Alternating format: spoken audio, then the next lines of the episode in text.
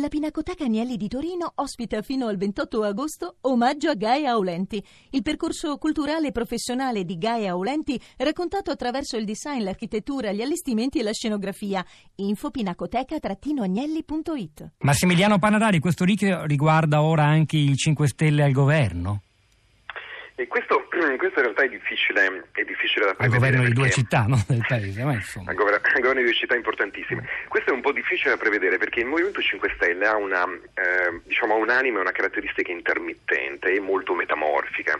eh, che lo rende capace di aderire perfettamente a delle realtà locali ma continua a lasciarci enormi dubbi su cosa succeda nel centro. Anzi, a tutt'oggi è difficile identificare e capire qual è la linea di comando appunto che dal centro arriva alle periferie. È indiscutibile che da questo voto emergono, eh, due, emergano due leader, in questo caso due leader donne a proposito di novità e il, l'elemento del nuovismo come eh, sottotraccia che Giovanni Orsini identificava è una chiave importante di lettura naturalmente. Insieme ad un'altra chiave penso che è quella del voto di discontinuità. Forse il voto di protesta, eh, come diceva il radioascoltatore, è un, diciamo, una categoria, un termine sul quale si può in parte archiviare, ma è indiscutibile che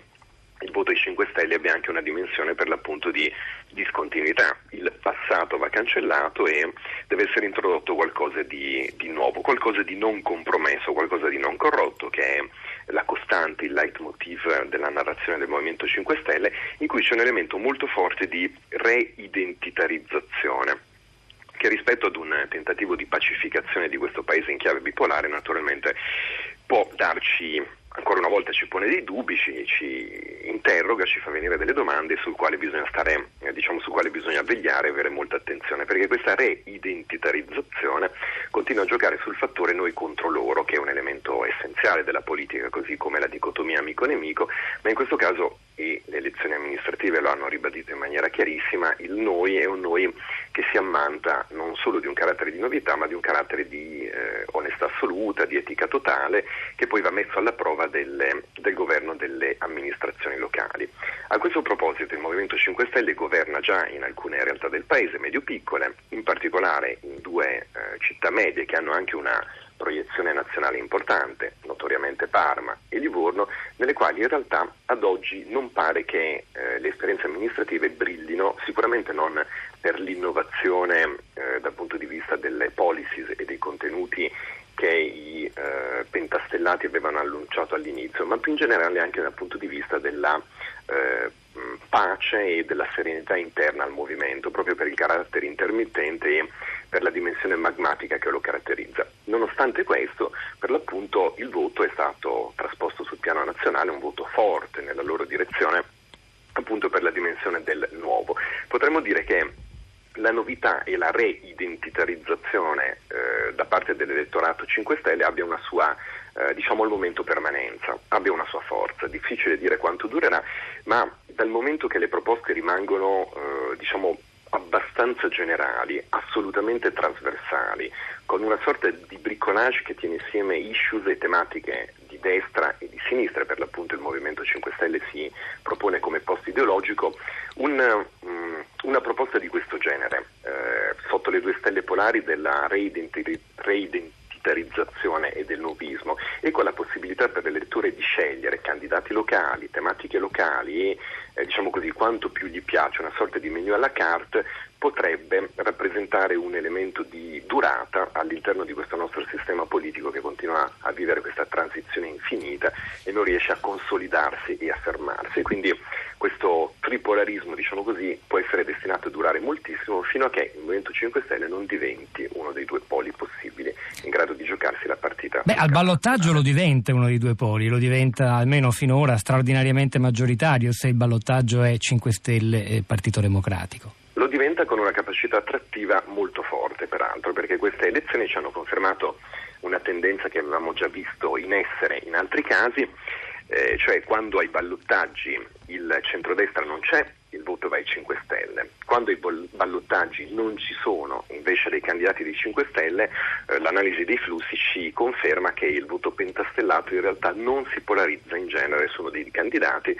se ne sta a casa, rifluisce nell'astensione o eh, appunto confluisce in maniera molto Ed è quanto è successo a, Mil- a, Milano, ma Milano è davvero un'altra storia e la tratteremo in un'altra puntata. È chiaro che questa non è l'unica che dedicheremo in settimana al voto di ieri. Poi sarebbe anche interessante vedere cosa sarebbe successo per esempio a Roma, ma insomma questo è soltanto un gioco. Se a contendere sia al ballottaggio la, la, gestione di Roma fosse stata eh, per esempio la Meloni invece, invece, che Giachetti, dove sarebbe andato il voto dell'elettorato di centro-sinistra romano. Io prima di tornare da Corbetta e Orsina vorrei chiedere a lei, Panarari, che è uno dei politologi che per primo ha cominciato ad analizzare e anche a coordinare lo studio di altri, ricordo il volume Alfabeto Grillo, un volume collettaneo curato con Marco Laudonio, il movimento. E noi siamo, dopo la scomparsa di Casaleggio e il passo di lato, come si usa dire, non indietro, di Beppe Grillo, siamo comunque abituati a identificare eh, gioco forza forse con alcuni volti in movimento, quelli di Maio, di Battista. L'emergere di queste due figure femminili, molto diverse tra di loro, Virginia Raggi a Roma e Chiara Appendino a Torino, c'è un bel ritratto di Chiara Appendino di Fabio Lepore sull'Espresso, eh, pubblicato poche ore fa, che noi riproponiamo in, assieme ad altri articoli preziosi sulla città di rete.blog.rai.it. Florinda Fiamma sta curando in diretta una rassegna stampa utile. L'emergere di queste due figure potrebbe dare una nuova fisionomia, un nuovo volto e chissà, magari tra poco anche una nuova inedita leadership al movimento? Sicuramente, sicuramente il Movimento 5 Stelle ha mostrato una capacità anche nella casualità, potremmo dire, di individuare delle figure con delle caratteristiche vincenti, eh,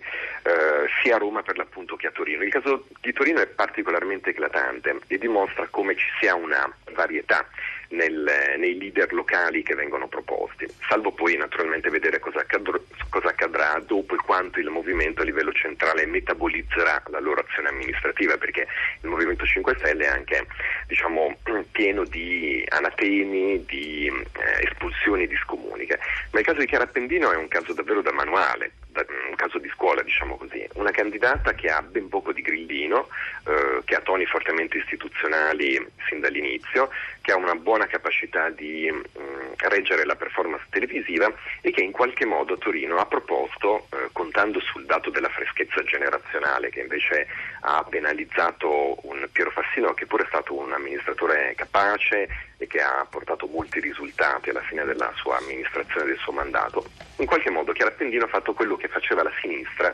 storica per vincere una sorta di neoblocco sociale che teneva insieme ceti medi e ceti borghesi e eh, classi popolari.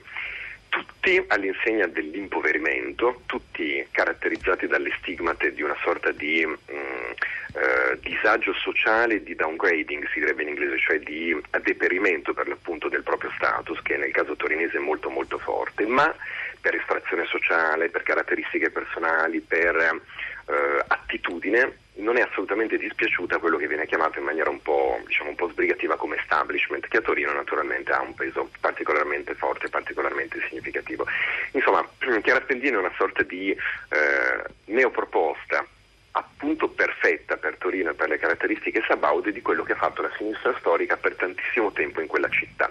Sorta di mix, per usare categorie sociali un po' desuete, di borghesia e ceti popolari che è risultata vincente. Lei è riuscita davvero a fare blocco sociale giocando su una chiave naturalmente contrappositiva, una chiave identitaria in cui lei era la portatrice del nuovo e di un'identità pulita, etica, rinnovata, ma che nei toni era diciamo, piuttosto lontana dalla sua collega ora romana e più in generale molto lontana dalla tradizione del E mondo. i numeri sulle periferie, sul voto delle periferie a Torino in effetti danno, danno ragione a questa, a questa lettura di Panarari.